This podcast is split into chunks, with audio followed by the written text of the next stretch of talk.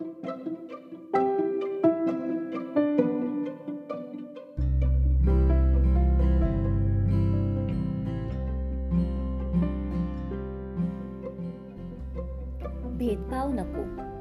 स्वामी विवेकानंद भारताचे भ्रमण करीत असतानाची ही गोष्ट.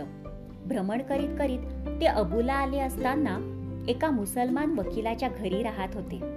स्वामीजींना भेटण्यासाठी म्हणून खेतडीचे दिवाण श्री जगमोहनलाल तिथे आले आणि आश्चर्यचकित होऊन स्वामीजींना म्हणाले स्वामीजी आपण एक हिंदू संन्यासी आहात. आणि मग एका मुसलमानाच्या घरी कसे राहता? स्वामीजींना असा भेदभाव मुळीच सहन होत नसे. ते निश्चयी स्वरात उत्तरले आपल्याला म्हणायचंय तरी काय? मी संन्यासी आहे. मी सामाजिक बंधनांच्या पलीकडे आहे. मी कुठेही जेवू शकतो कुठेही राहू शकतो. मी सर्वत्र ब्रह्म पाहतो. माझ्या मनात उच्च नीच असं काहीही नाही. स्वामीजींचा प्रत्येक शब्द आगीच्या गोळ्यासारखा धगधगता होता आणि जगमोहनलाल अवाक होऊन ऐकत होते.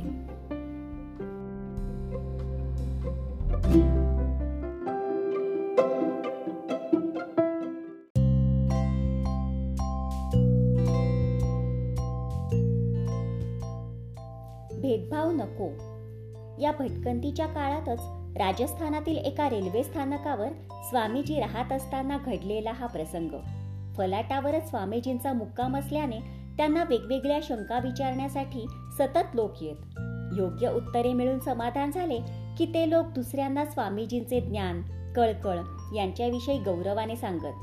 मग ते लोक आपले प्रश्न घेऊन स्वामीजींकडे येत. जवळजवळ तीन दिवस आणि तीन रात्री हा प्रकार सलग चालू होता. स्वामीजींना शांतपणे भेटावे म्हणून रात्री लोक येत.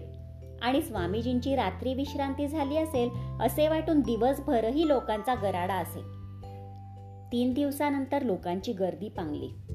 गर्दी संपल्यावर एक गरीब माणूस पुढे आला आणि स्वामीजींना म्हणाला स्वामीजी मी याच फलाटावर चांभार काम करतो. मी तीन दिवस बघतोय तर आपण पाण्याचा एक थेंबही घेतलेला नाही. आपण नुसतेच बोलत आहात. थकला असाल आपण कितीतरी. स्वामीजींना वाटले की या गरीब माणसाच्या रूपाने जणू देवच समोर उभा आहे. ते त्याला म्हणाले बाबा खरंच थकलोय मी खूप. मला थोडस काहीतरी खायला द्याल का? तो चांभार म्हणाला तुम्हाला काहीतरी द्यावं म्हणून माझाही जीव तळमळतोय. पण मी आहे चांभार माझ्या हातची भाकरी तुम्हाला कशी देऊ? त्यापेक्षा मी तुम्हाला डाळ आणि पीठ असा कोरडा शिधा आणून देतो. मग तुम्ही शिजवून खा. म्हणजे विटाळ व्हायला नको. स्वामीजी त्याला म्हणाले नाही बाबा नाही. तू भाकरीच दे. ती मी खाईन. त्या चांभाराने घरी जाऊन गरम भाकरी आणल्या आणि स्वामीजींना पोट भरून जेवू घातले. त्याचे ते प्रेम पाहून स्वामीजींना भरती आले. पैशाने गरीब पण मनाने श्रीमंत असणारी अशी कितीतरी माणसे भारतातील झोपड्यात राहत आहेत असा विचार त्यांच्या मनात आला. त्यांचे जेवण चालले आहे. त्यावेळी तेथे काही बडी मंडळी शंका समाधानासाठी आली. पण स्वामीजी चांभाराच्या हातचे जेवण जेवत आहेत हे पाहिल्यावर आश्चर्याने त्यांना म्हणाले स्वामीजी आपण एवढे ज्ञानी आणि चांभाराच्या हातचे जेवता? स्वामीजींनी त्यांचे सगळे म्हणणे ऐकून घेतले आणि मग ते त्यांना म्हणाले तुम्ही स्वतःला उच्च जातीचे समजता. पण गेले तीन दिवस रात्र मी बोलत असताना तुमच्यापैकी एकानंही मी काही खाल्लं प्यालं आहे का याची साधी चौकशीही केली नाही.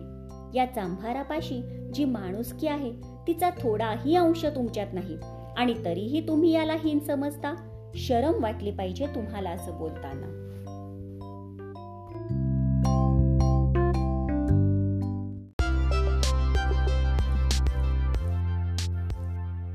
भेदभाव नको.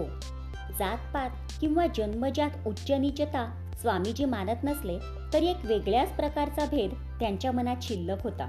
खेतडीच्या वास्तव्यात तो कसा दूर झाला याची ही कहाणी. तेथील महाराज अजित सिंह यांनी दरबारी लोकांसाठी एक नृत्याचा कार्यक्रम आयोजिला होता. स्वामीजी त्यांचे पाहुणे असल्याने महाराजांनी त्यांनाही निमंत्रण पाठविले पण स्वामीजींनी त्यांना स्पष्ट नकार कळविला. आणि आपण संन्यासी असल्याने अशा नाच गाण्याच्या कार्यक्रमांना आपण उपस्थित राहू शकत नाही असे सांगितले. त्या नर्तकीला जेव्हा ही गोष्ट कळली तेव्हा तिला फार फार दुःख झाले. स्वामीजींच्या नकाराला उत्तर म्हणून तिने सूरदासाचे एक भजन आळवण्यास प्रारंभ केला. प्रभू मेरो अवगुण चित्त न धरो समदर्शी है नाम तिहारो चाहे तो दूर करो. हे प्रभू आपण माझे अवगुण मनात ठेवू नका. आपण सर्वांकडे समभावाने पाहणारे आहात. लोखंडाच्या एका तुकड्याची मूर्ती बनते. तर दुसऱ्या तुकड्यापासून खाटकाचा सुरा बनतो. पण परिस्पर्श झाला की त्या दोन्ही लोखंडाच्या तुकड्यांचे सोनेच बनते. तसंच हे देवा आपण माझ्यातील दुर्गुणांकडे न बघता आतील माणसाकडे बघा. आर्तपणे आळवलेले हे सूरदासाचे भजन स्वामीजींच्या कानावर पडले तेव्हा त्यांचे अंतःकरण हेलावले. ते स्वतःशीच म्हणाले तू संन्यासी आहेस ना? सगळीकडे एकच एक ब्रह्म पाहतोस ना? मग त्या नर्तकीतल्या ब्रह्माला तू असं दूर का लोटतोस? सगळीकडे असणार ब्रह्म तिच्यातही आहे. या विचारासरशी ते दरबारात धावले आणि अश्रुपूर्ण नेत्रांनी त्यांनी ते संपूर्ण भजन ऐकले. नंतर त्यांनी त्या नर्तकीला आई असे संबोधून तिची क्षमा मागितली. या प्रसंगाने स्वामीजींच्या मनातील उरला सुरला भेदभावही नष्ट झाला.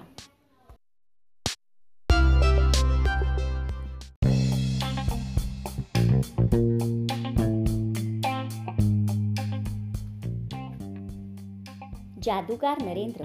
नरेंद्र शाळेत असतानाची ही गोष्ट. सिरापिस नावाची एक ब्रिटिश युद्धनौका खिदरपूरच्या घाटावर नांगरून पडली होती. नरेंद्र आणि त्याच्या मित्रांच्या मनात आले की आपण ते आतून पाहावी. पण त्यांना आत सोडणार कोण? मग एके दिवशी त्यांना कळले की जवळच्या बंगल्यात राहणारा एक ब्रिटिश अधिकारी नौका पाहण्यासाठीच्या प्रवेशिका देतो. लगेच हे सगळे मित्र तेथे जाऊन पोहोचले. पण बंगल्याचा रक्षक त्यांना आत जाऊ देईना. सगळी मुले त्याच्या भोवती गोळा होऊन त्याच्याशी हुज्जत घालू लागली. पण तो काही कोणास दाद लागू देईना. एवढ्यात त्या बंगल्याच्या दारातून नरेंद्र हसत हसत आणि हातात प्रवेशिका नाचवीत बाहेर आला. सगळ्यांनी एकच जल्लोष केला. रक्षक तर आश्चर्यचकितच झाला. त्याने नरेंद्राला विचारले काय रे? तू कसा काय आत घुसलास? त्यावर नरेंद्र त्याला म्हणाला तुम्हाला ठाऊक नाही मी एक जादूगार आहे. मी अदृश्य झालो आत गेलो आणि साहेबांपुढे पुन्हा प्रकट होऊन प्रवेशिका घेऊन आलो. तो रक्षक आवासून बघत असताना सर्वजण युद्धनौकेकडे जाण्यास निघाले. वाटेत मित्रांनी खरे काय झाले हे विचारल्यावर नरेंद्र त्यांना म्हणाला अरे कसली जादू आणि कसलं काय? तुम्ही त्याच्याशी हुज्जत घालत होता ना तेव्हा माझ्या लक्षात आलं की त्या बंगल्याला मागच्या बाजूलाही एक दार आहे म्हणून. मग मी गुपचूप मागे जाऊन त्या दारानं साहेबांकडे गेलो. आणि आणल्या प्रवेशिका